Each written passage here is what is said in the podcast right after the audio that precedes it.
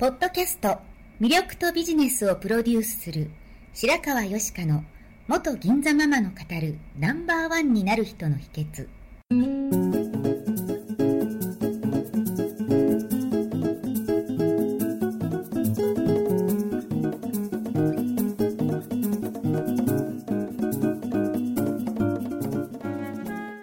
外資系企業の OL から銀座のナンバーワンホステスそしてママに。12年間にわたって多くのお客様や従業員の心理成長に関わり人の本質的な魅力や能力を引き出し業績アップにつながるコーチングを行ってきました。内面世界のケアと外側の世界へのアプローチの両輪でナンバーワンの輝きを放っていく方法を白川よしかがさまざまな角度からお伝えしていきます。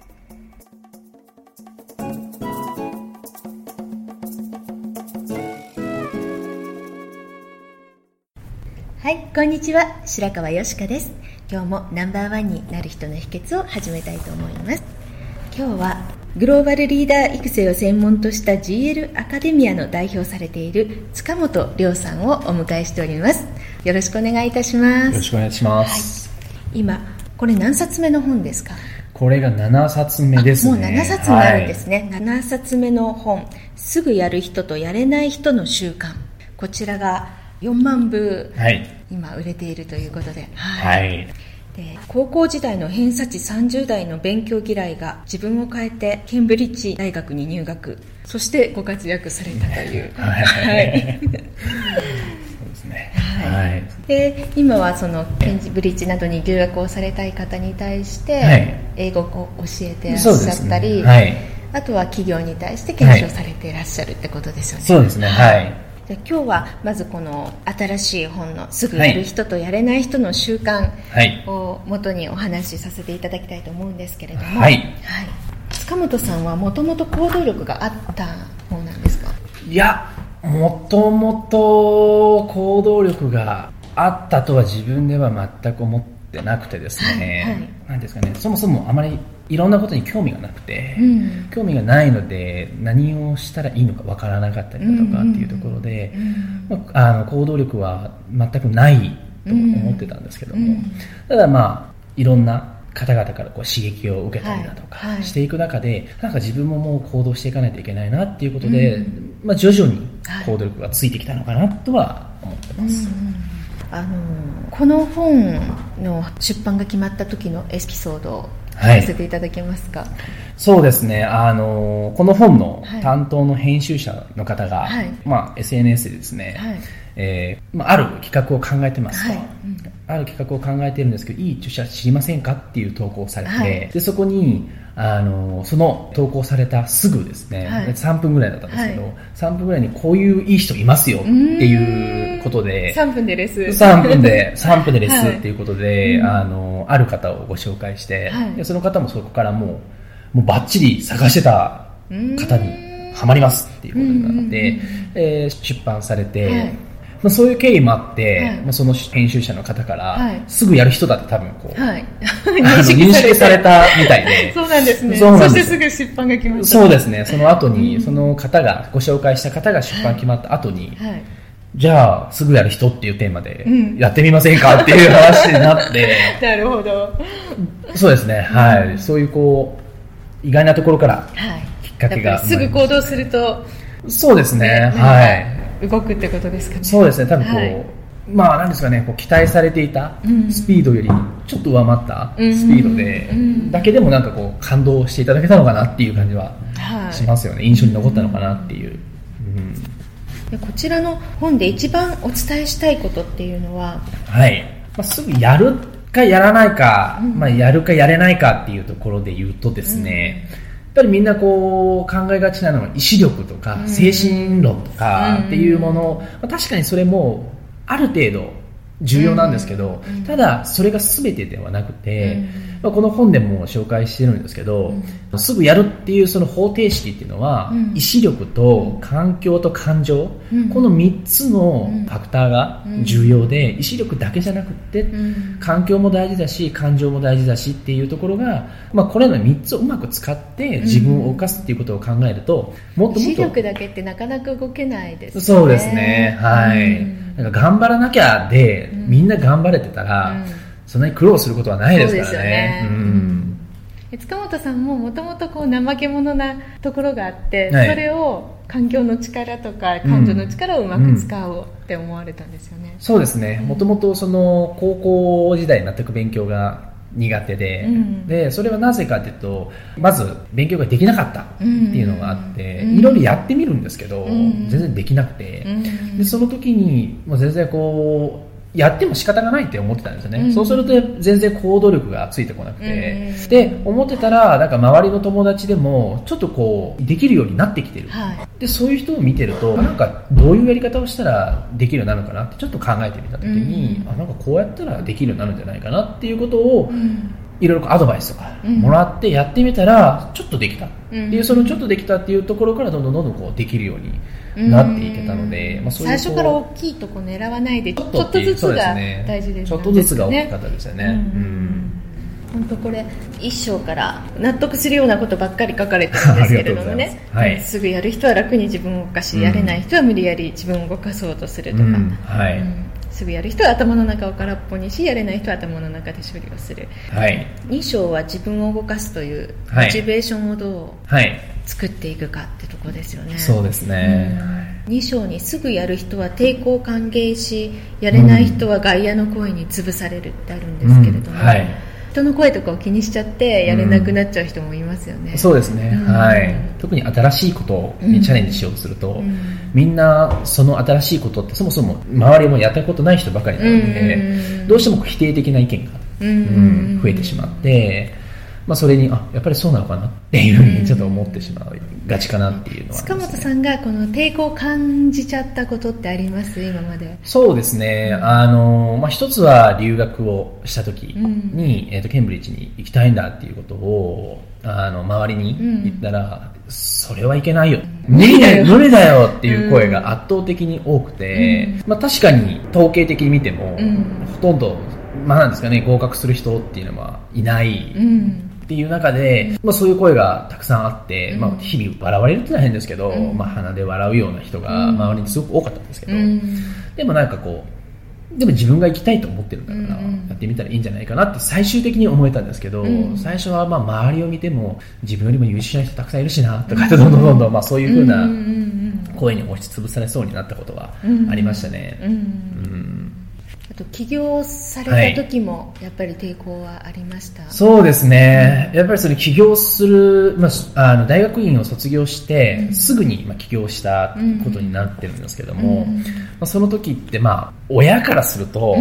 当然ながらこう就職した方が無難なんじゃないの、だって同志社行ってケンブリンチ行ったら、ね、いい会社には入れますよね、はい、そうですね、っていうそういうなんかこう規定路線みたいなものをちょっと描いてたみたいで、その方がいいんじゃないのっていう声がやっぱり強くて、まあ、ビジネスもやったことない中で、うまくいくはずないでしょうって、どうやって生きていくの、うん、まあでも最初は誰もやったことないですからね。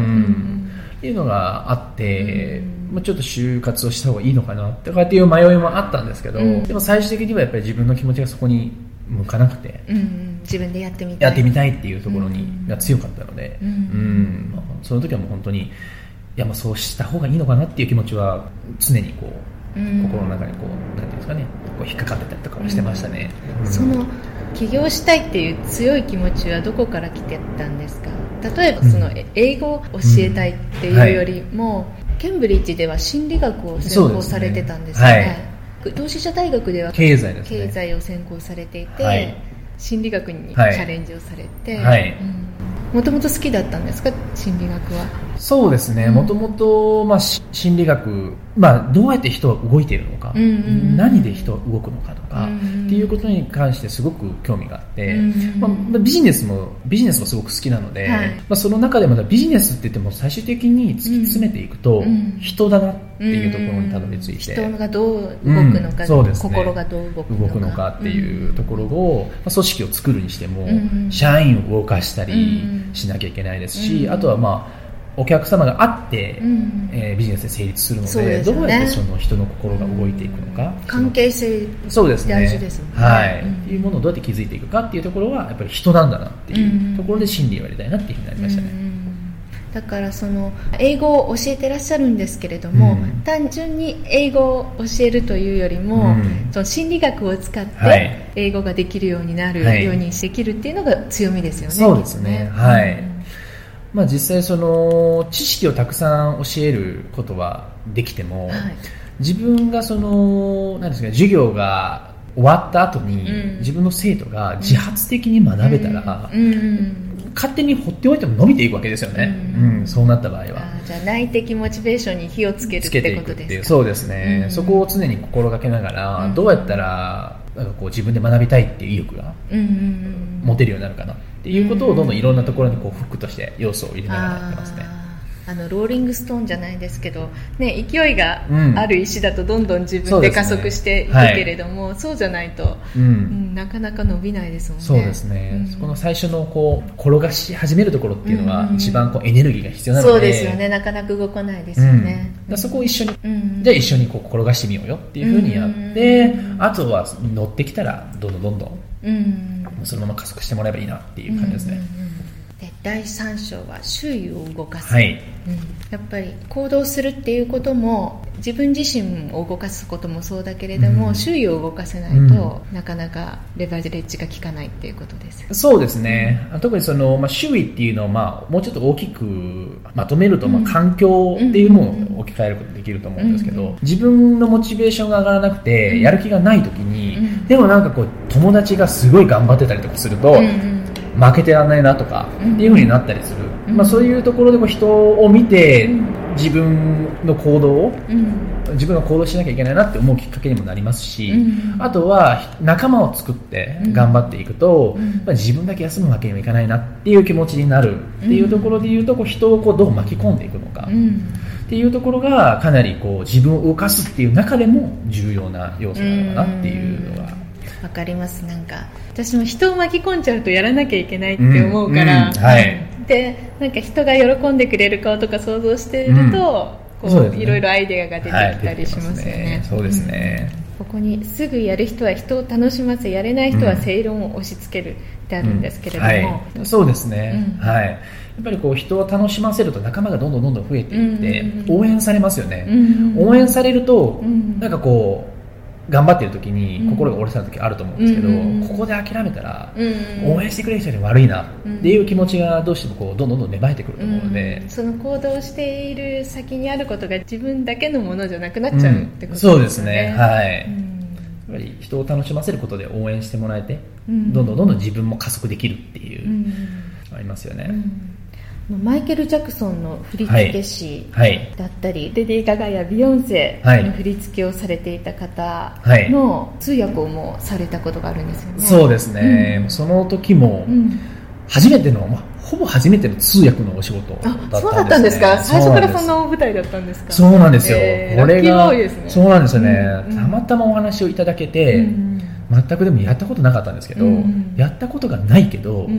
まあもう何ですかね楽しそうっていうところでやってみたいっていう気持ちがどうしても強くて、とにかくもうすぐにやりますイエス。って、ね、イエスっていう返して、イエスで返してみたものの、うん、どうやってやったらいいのかなって思いながら でもこういろんなその通訳の方の動画を見たりだとか、情報をこう見ていく中で、こういう要素が必要なんだなっていうところをこう自分の頭の中にすり込ませて、その当日は通訳の人ねプロの通訳の人にも完全になりきるっていう、なりきる、なりきることで乗り切ろうっていう、いいですね。なりきることで乗り切ろう。そうですね、なりきることで乗り切ろうっていうのが、うん。この時もすごく大きかったですね、そこでなんか二の足を踏んで返事が遅いと、先方も決めなかったかもしれないですね。そうですね。そうですね、特にまあ大事なことって、あのできないからやらないんじゃなくて、やるからできるようになっていくんだよねっていうところは、うんここは大事にしているところですね。できないからやらないんじゃなくてやるからできる、ね、なっていくっていうことですよね。やってみないとできるようにならないですからね。ね、うん、本当に。あと応援される人って今出てきましたけれども、はい応援される人に大事なこと3つあるって何かおっしゃってたと思うんですけれども、はい。はいまず応援される人っていうのは、自分がまず何をしたいのかっていうことをしっかりとこう何ですかね伝えられる人ですね、まず、でそれプラスただ自分も私これやりたいんですやりたいんですやりたいんですだけだと、どうしてもこう独りよがりの人になっちゃうので、じゃあそのやりたいことがどう社会に結びつくのかっていう、その自分視点プラス社会視点、自分視点プラス社会視点。はい。で、まあ、自分のやってることがどう社会に役立つのか、うんはい、どういう人を助けたいのかどういう人を笑顔にしたいのかっていうところがなくちゃいけなくて、まあ、それだけだと誰でも綺麗事は言えるので、そうですよね、そこにもう一つ最終的に大事な要素っていうのは、何を今やってますかとか、これまでやってきましたかっていう、そこのエピソードストーリー本当にその人の実話というか体験から出たストーリーですよね。そうですね。っていうこの3つが最低限揃ってないと、人っていうのはなかなか応援してもらえないんじゃないかなっていうのは、はい、いついつもこういろんなこう選考をすることもあるんですけども。生徒さんの選考とか、会社での選考とか。あるんですけども、その選考の時にはこの3つの基準っていうのが入ってるかっていうのを見てますね。そうですねそういうことをちゃんと伝えられるかどうかって大事ですよね、ね、思いだけ持ってても、はい、それをコミュニケーションとしてちゃんと相手に伝わるかどうかっていうの、うん。うん、そうですね、うん。はい。やっぱりそれじゃないとこうあの人は動いてくれないですからね、頭の中で持ってるだけでは、うん。うん、ではこのすぐやる人とやれない人の習慣ということで、まあ、もちろんこのなかなかやれない人行動できない方に読んでいただきたい本だとは思うんですけれども、うんはい、その中でも特にこういう人に届けたいっていうのありますか、はい。まあ、特にですねあの自分、まあ、いろいろこう皆さんいろんな状況に置かれていると思うんですけども、はい、自分はまだここで終わっちゃいけないんだっていう気持ちを心のどこかに持ってる人がこの本をきっかけに、なんかこう難しく考えてたことが、本当はもうちょっと簡単だったんじゃないかなとか、できなかったできないなって思ってたことがちょっとやってみてもいいんじゃないかなっていうことをあの気づいてもらえればこの本っていうのはもう本当にこうなんですかね書いてよかったなと思えるかなというふうに思いますね、うん。そういう方に読んでほしいと思います、はい、そうですね。ちょっと勝ち癖がつけばどんどん加速する。そうですね。はい、うん、ちょっとまあこう行動できてなかった部分が、ちょっとやってみて、うん、でそれができたかもっていうことが積み重なっていけば勝ち癖ができてきて、勝ち癖ができてくるとどんどんどんどん自信がついてくるので、はい、まあ、その勝ち癖をつけるっていうステップに、最初のステップにこの本を使っていただけたら嬉しいと思いますね。はい、はい本当にこれ読んでてそうだよなって思うことがたくさんあって。はい。ありがとうございます、逆算思考も大事だけれども、うん、そうじゃない、はい、内側から本当にやりたいことを、ね。はい、ランダムにやっていくことも大事だ、うん、スティーブ・ジョブズが、ねはい、書道やって書道をやってたように、ねうん、っ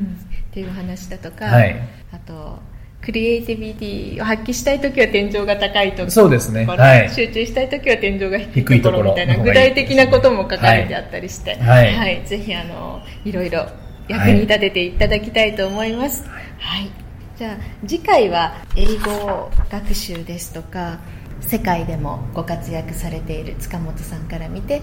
伝わるコミュニケーションなどについて掘り下げてお話伺いたいと思いますはいどうもありがとうございました。はいありがとうございました。最後まで聞いてくださりありがとうございました。本日の番組はいかがでしたか？これから少しずつお声をいただきながらより充実した内容にしていきたいと思います。番組のご感想やご質問は info アットマーク白川よしか .com までお寄せください。また http コロンスラッシュスラッシュ白川よしか .com のポッドキャストページからも受け付けております。お送りくださった方にはただいまプレゼントをご用意してますね。そしてさらに詳しいお話については無料メルマガビジョニスト通信にてこちらはサイトにある登録ボタンから簡単にお申し込みしていただけます。もっと深いお話はいつかあなたと直接交わせますことを楽しみにしております。それではまた。